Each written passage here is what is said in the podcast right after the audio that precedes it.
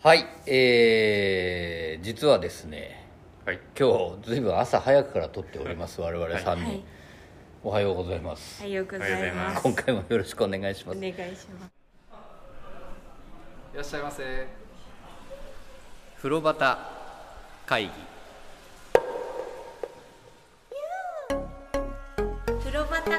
は風呂好き3人が銭湯にまつわるお話を気持ちの赴くまま自由に適当に時に真面目に語り合う番組です。さああなたもね銭湯で嬉しいことに、はい。あのー番組に当ててメッセージをいただいておりまして、はい。はいえーこれリエリエさんという方なんですが、い。これ実はねあの最初に一番最初に丸小浴場さんをご紹介した時にも「丸小浴場さん行ってみました」なんてメッセージをいただいた方なんですよ。でなかなかご紹介する機会がなくてで連絡してもうアカウントの名前も言っていただいて構わんということなんではい。ご紹介させていただきたいんですがこれね嬉しいんですよ。はえー稲荷湯のぬるめ温泉浴槽で境目が分からなくなる。一体化するの意味がよく分かりました。これ我々が この行った時にね黒湯浴槽でこう、はい。浴槽いっぱい体が広がってんじゃないかとか、はい。そんな話をして、まあ、あんなふざけた話ですけど。それが分かった。よかったです。試していただいて。はい。あ思わずフフフと笑ってしまい変な客だったと思います。変な客として我々いつも言っておそうでります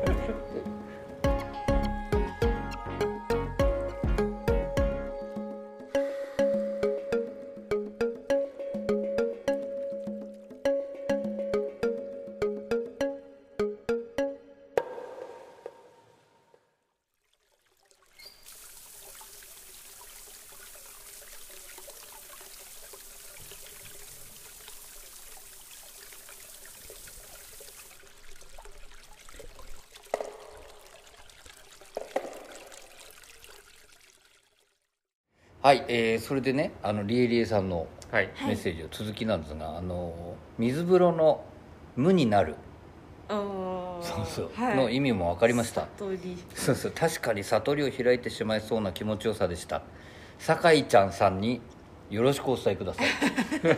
どうあれ大山さんも理解してますもんね。い やでもねあの水風呂の「無」っていうのを言ってくれたのは酒井ちゃんだったんですよね。で本当にあのそれで嬉しいお知らせと合わせて残念なお知らせなんですけど、この稲荷湯さんがね、はい。ね8月20日をもって閉店してしまうと、えうん。うん。いやこれ残念です。本当にあんなにいいお湯がねいや悔しいです。悔しいよね。はい。うん。でそれを聞いて僕ちょっと行ってきまして稲荷湯さんに入らせていただいてやっぱりねうんいいですよあそこのお湯は、うん。で水も水風呂無になる水風呂もいいんですけどはい。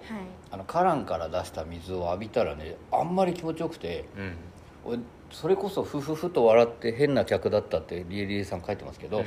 水風呂だけを浴びる客のようででそれこそ僕の方が変な客だったと。すごい浴びちゃって気持ちよくて、うんうんあのーだからねこの配信をやる時期っていうのは7月中ですけども、はいまあまあ一月ぐらいはあるから、もし聞かれてね時間ある方とか行ったことある方とかでもね、ぜひ入ってみていただきたいなと、はい。本当に一度入ってほしい。ねこれがいいお湯だっていはいうものだなって思うしあの崖もやっぱり僕この暑い中、これを撮ってる都内はもう信じられない猛暑ですけど、その 夜でも暑いんですけど登ってみたんですよね、はい。うん。やめりゃよかったと思って。あの汗ダクダクで登ってきましたけど、うん。でもやっぱ上から見てはい。向こうに武蔵小杉の摩天楼を見ながらその下にちんまり明かりがついてる稲荷湯さんっていう姿とかね、うん。やっぱねぜひ皆さん体験していただけるうん。と我々もまたさらにもう1回2回と行けたらいい、うん。はい。そうですね。はい、リエリエさんありがとうございます。で締めそうなところですけど、はい。もう一つメッセージをいただきましてですね、リエリエさんから。あはい。あの我々金沢浴場の会もはい。あったんですけど、はい。えー実はですね金沢浴場の会を拝聴しましたが私まさしくあの富山ハイツで育ったものなんですって。すごくねこちょうどねお話ししてたね、はい。酒井ちゃんの言ってた話のね。れで気をつけて物を言わなきゃいけないなと思ったんだけど祭りを開いてたじいさんばあさんみたいな言い方したけど。そうあの間違いではないです、まあまあまあそうだね。それで子供の頃同居していた祖母と金沢浴場に通ったのが記憶の中の銭湯の原体験なんですと、うん。うん。だからあのポッドキャスト聞きながらまた激しくうなずいていましたでも当時の内装とは内装は今とは少し違った気がしますとうんうんいうことです、いかがですか？いやでもねやっぱりせ僕ら世代はまさしくそういう原体験ってありますよね、本当そうだなでおばあちゃんと行ったんだよなっていう思い出の金沢浴場ってまた羨ましいですね。そうですね。であんないいお湯に入ってたからリリレーさんも多分エリートだと思うんですうんうんよで今ねよく行かれてるのがクラブ湯さんなんですけどうんねでだからやっぱりいいお湯を体が知ってるからうん。求める鉄分。かなと思うんですけど、うん。あのリリーさんにいつもメッセージとかしていただいております、うん。本当にありがとうございます、ねありがとうございます、で他あのいただいた方も順次ご紹介していたいきたいと思います。ので、はい。よろしくお願いいたします、はい。さてそれで、えー風呂旗会議第22回でございます。おめでとうございます。おめでとうございおめます。でとうございますすごいすごい。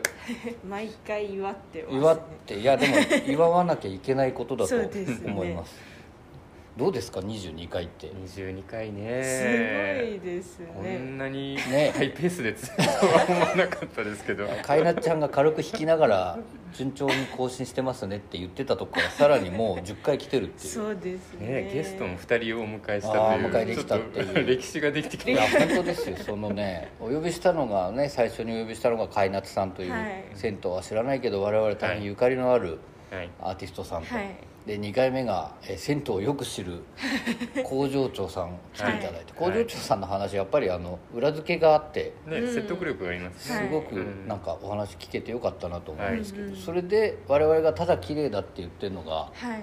お風呂掃除をしてる人が、なんていうんですか？実際に感じる清潔なお風呂屋さんっていうね、はい。どんだけそこを保つのが大変かっていうことを身をもって理解してる人が言うからそうですね。うん分かって分かりやますねいというかね。なんかねやっぱり来ていただけてよかったなとうんうん。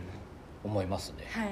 でなかなかでもあの濃いゲストの方2方続いてますからね、はい。3回目はもっと濃くしなきゃいけないのどかんどん。そう。あの最近どことは言いませんけどあのお風呂屋さんの釜でねはい。はい。先代の話ですけど今の方のはい。お父さんにあたる、はい。えー釜熱いんですよ。うん。はい。そこでバーベル上げてたっていう人が トレーニングしてそう話伺ったんですけどはい。そういう人呼びましょうか。おお 一緒に負けないようにそうそうそう。暑さにこっちもこう、はい。何かしらメンタル的ななんかこう トレーニングを。そうですね。その息子さんもでもはい。ただ、ただごとじゃないこれいつかこれ番組の中でお話しすると思うんですけど、はい。バーベル上げてたんですよって笑いながら父親のこと言ってる自分もどうよっていうう、ん。人だったので、あのそんな方をご招待とかもいいでああすそうですね。大変だろうね。まああの本当に皆さんのおかげで22回やらややれましたですよね、うん。やることができました。ありがとうございます、でも引き続き頑張っていきたいと思いますが、はい。で今回ご紹介したいのがですねえー、小岩。はい。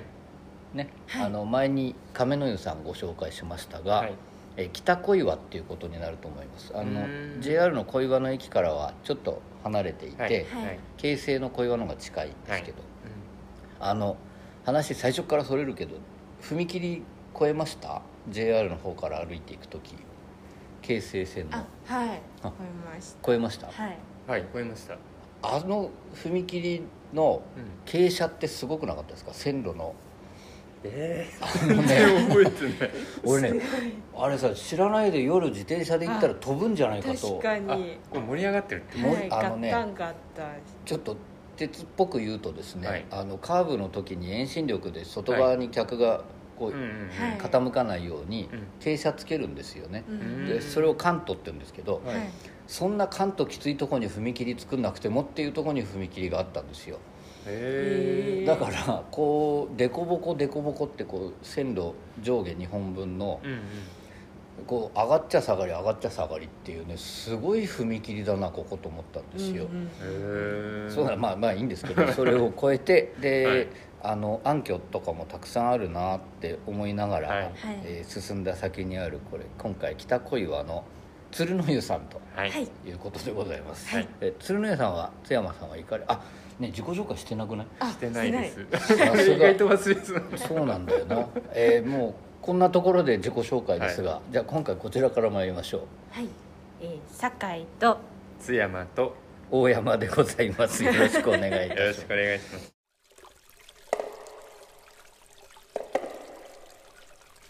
風呂旗会議。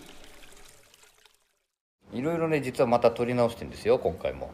えー、で鶴の湯さんですが鶴の湯さん行かれました津山さん、はい行きました。あのこの収録のね候補としてはい入はいはい。ってうんで 実はあのね他のちょっと銭湯も候補に上がってて、はいはい。そっちに行こうかなって歩いてたところに 大山さんからこう LINE が来て、えその10メーター手前ぐらいにその LINE 読んではい。まずじゃあそっちからって言って急い？でこう方向転換したんですけど。間に合ってよかったです間に合っねいやでもね本当に本当にいいお風呂でした。びっくりしますよねあそこね、え酒井ちゃん行きました？はい行きました。えいかがですか？いやーもう感動しました。感動っていうのもよくわかるよね、はい。なんか。う、あのー実は前にご紹介した亀の湯さんのはい。んはいご主人ともお休みの日お風呂どっか行くんですか?」なんて言ったら「近くのお風呂何軒か行くんですよ」はい。なんて言ってる中で、うん。鶴の湯さんの名前も上がっていてですね、うん。それすごくいいんですよなんて言って、うんで僕も前に1回行っただけだったんですけど、うんもうその時の鮮烈な記憶があってね、うんうんで番組で今回は小岩の方のお風呂を紹介したいと思うんですが、はい。はい。えー、鶴の湯俺なんか亀の湯さんって言うそうになるんでつ 鶴の湯さん。こちらはですねあのもう構えからすごいですね。うん。うん。かっこいいよね。はいびっくりしました。びっくりした。はい。あの細い路地なんですけどその細い路地に面して軒が随分こう長く通りの方まで降りてきてね、うん。結果軒が低くなってるんですそうよね入り口低く印見える印象ですよね。ね、うん。でそののれんがそこに男女男女って書いたのれんが下がっていて、うん。で、えーそこからちょっと小上がりのように何段か上がると下駄箱玄関がはい。あると、なんか知らないで銭湯の絵を描いてくださいって言われた時の銭湯みたいな見た目してました 確かに。あの立派な破風作りのねあのうん。遠くからも目立って、外国の方が見たらお寺って思うかもなーって思ったんですけどうんね、どうですかあの作りは？いや非常に情緒を感じさせる。やっぱり僕なんかが銭湯に求めてるところってうん。そこがあるんですうん。ね、はいはいはい。原体験も含めてですけど、はい。やっぱりその情緒を感じられる場所っていう意味では、ここはまさしくそのぴったりな場所あなるですよね。ほどね。あれどの季節行ってもきっといいですよ。うん雪降ってても綺麗だろうし。あ俺行った時実は小小ぶりっていうの？うん。小さな小雨が。あの雪のあね雪だったんですか？小ぶりだったんですけど、はい最初行った時はね、うんで真夏に行っても夕方に行っても夜に行ってもうんいいんじゃないかっていう。う、んでまあまああのハフ作りあとは立派な煙突があって、うん遠くからも目立つ建物で、うん。で、えー正面入っていくと玄関下駄箱が大きいのがあってはい。でそこでもう男女分かれちゃうんですよね、うん。でえー、と確か右が男湯左が女湯でしたね、はいで番台があってね、はい番台にいるお母さんたちがまたいいのよ。うんうんうん。なんか明るい会話とか聞こえませんでした行った時、はいもうすごい社交場ですよね。あお母ちゃんたちも。うその番台のお母さん含めた社交場で。す、えーいやでも僕も一番今までで女湯の方から話し声が聞こえてきたのはここでした、は俺もそうなんですけど、やっぱりいつもそうなんですねじゃああそこね。そこは一番女性が賑やかにお話ししてるあようなイメージですね僕の行った数の中では、うんうん元気なお母さんが多いですね。はい本当に。でバンダイ多分親子だと思うんですけど、はい。そのちょっとご年配のお母さんとで若いおかみさんが交代する、僕ね上がった時がちょうどそうだったんだけど、うん。交代がいつまでも進まないんですよ。その、世間話すごい続いちゃって。全員で話しちゃう全員で話してて。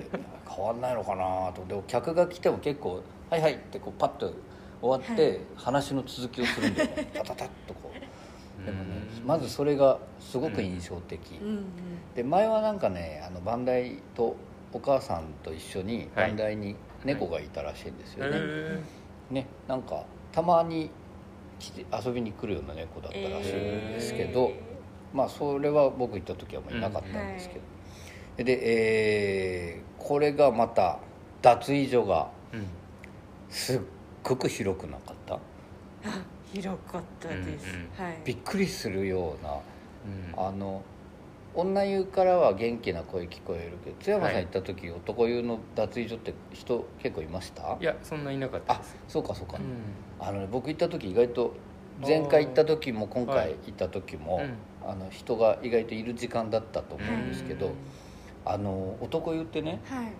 その広い脱衣所の中にこう点々と椅子があるんですよ。ああ女湯も。あそうかそうか。はい、ありました。でソファーみたいになってるのもあって、うんそこでねしあの上がった後にパンツだけ履いたおじいちゃんが新聞とか読んでるのがね、うん。何人もいるのそれがね似合うのよなんかこう長年ここに来てんだなっていう。う、ん。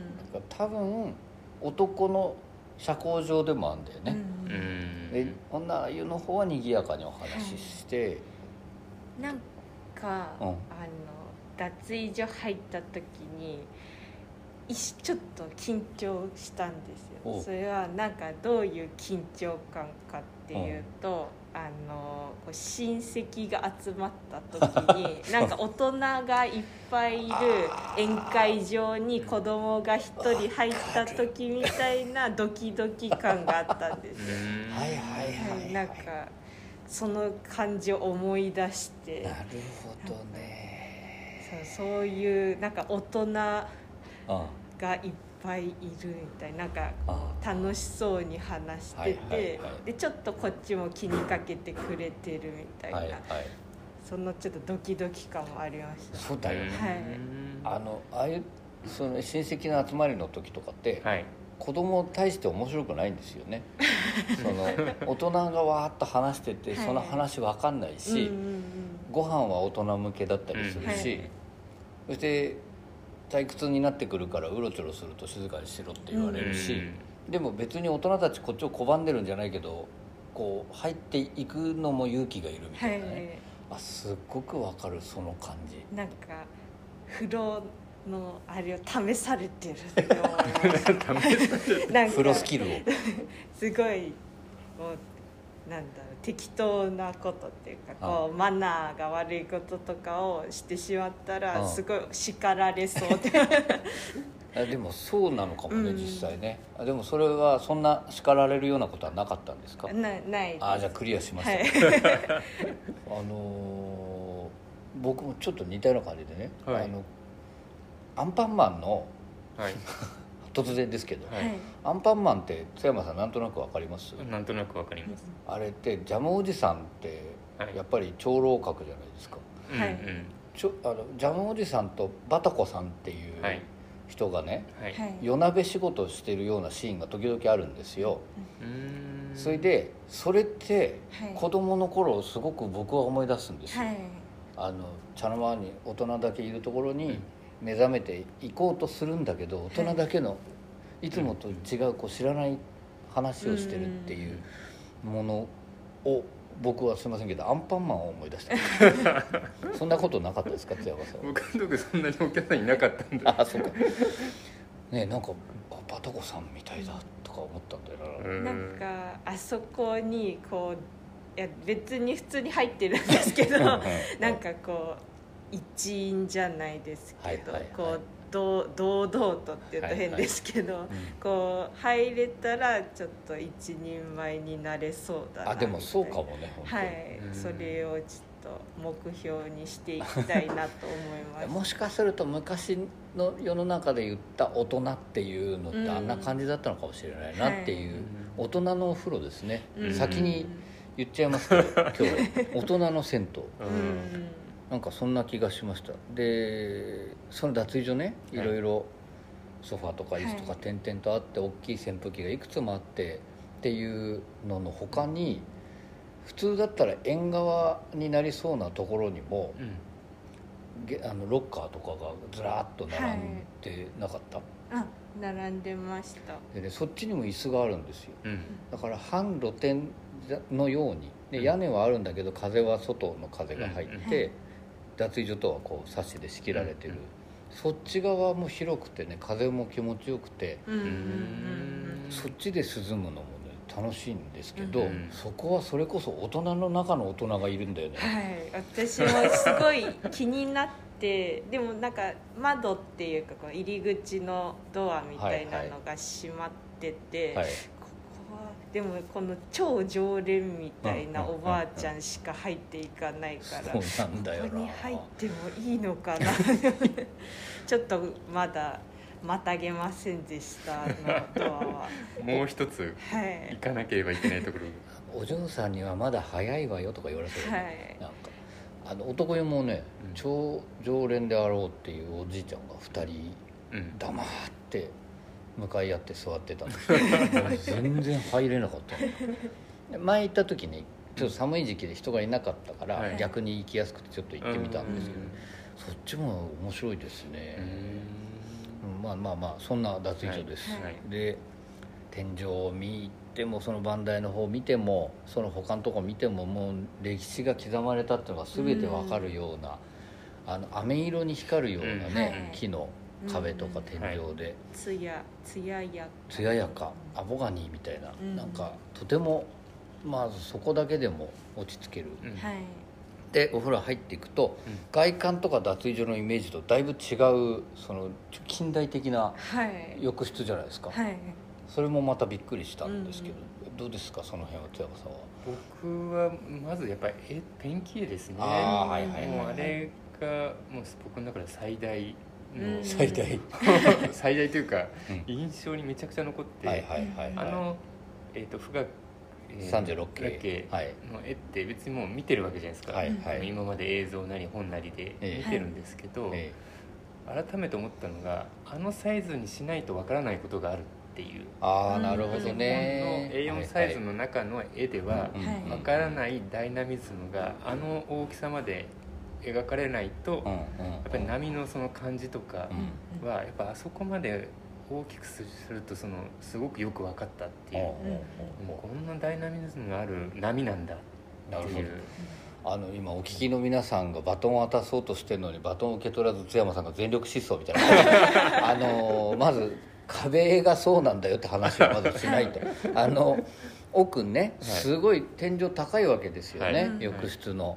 でその広い高い空間を使って、はい。壁絵が普通だったら富士山だけ描かれてるようなところに、はい。富岳36系を模したペンキ絵がはい。描かれているんですよね、はい。でまず男湯の方の話しますけど、その遠くに富士が見える、えっと多分相模かどっかの海なんだよね、うん。あれ。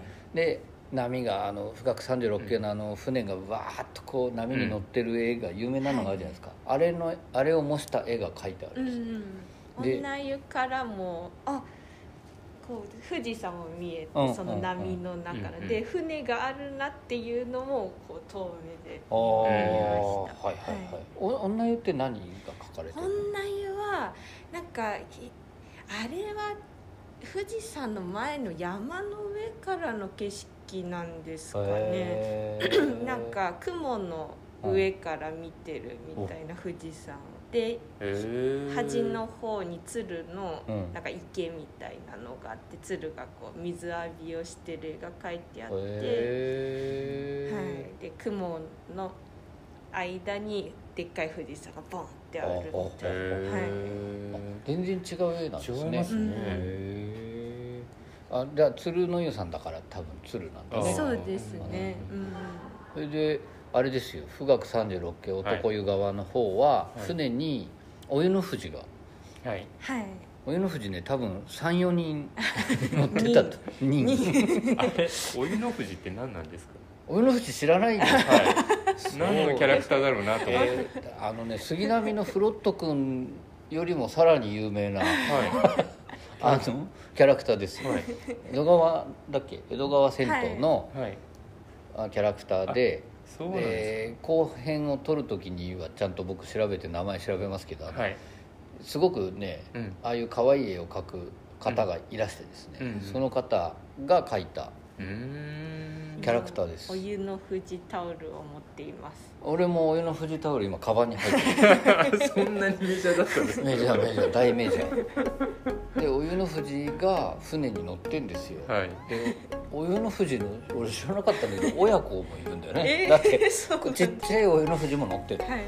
お父さんお母さんと。家族家なんです族ねであんな荒波の中 で別な船にもお湯の富士乗ってるんですよ。女湯はいました？女湯もいました。なんか山あいの隙間からお湯の富士が何何人か。あそうか。何人か、やっぱ何人か、はい。覗いてる。あれですよあの亀の湯さんだって、富士山の絵のところにお湯の富士いたじゃないですか、いましたっけ？ね、その時話したよね。そうなんですそうなんです、ええーまあ、だからフロット君もそうですけど、はいお二人ちゃんとそういうのも調べててください。お湯の富士は酒井ちゃんはご存知でしたけど、はいそのねまあそうキャラクターです、はいで「なんとかす」っていう喋るー、喋り方もだねそうそ今日れはは知らなかったです。今日は暑いっすっつって水風呂に入ったりね。えーそういうキャラクターなんでねぜひとも皆さんもよろしくお願いします、えーゆっぽくんだけではございません。はい。あのフロットくん杉並、はい。はいえー江戸川区のお湯の富士、はい。まあそのお湯の富士がはい。富士山の前のその荒波の船に乗ってるっていう絵です、はいであれ本当に迫力がすごいですね、うん。あれはすごい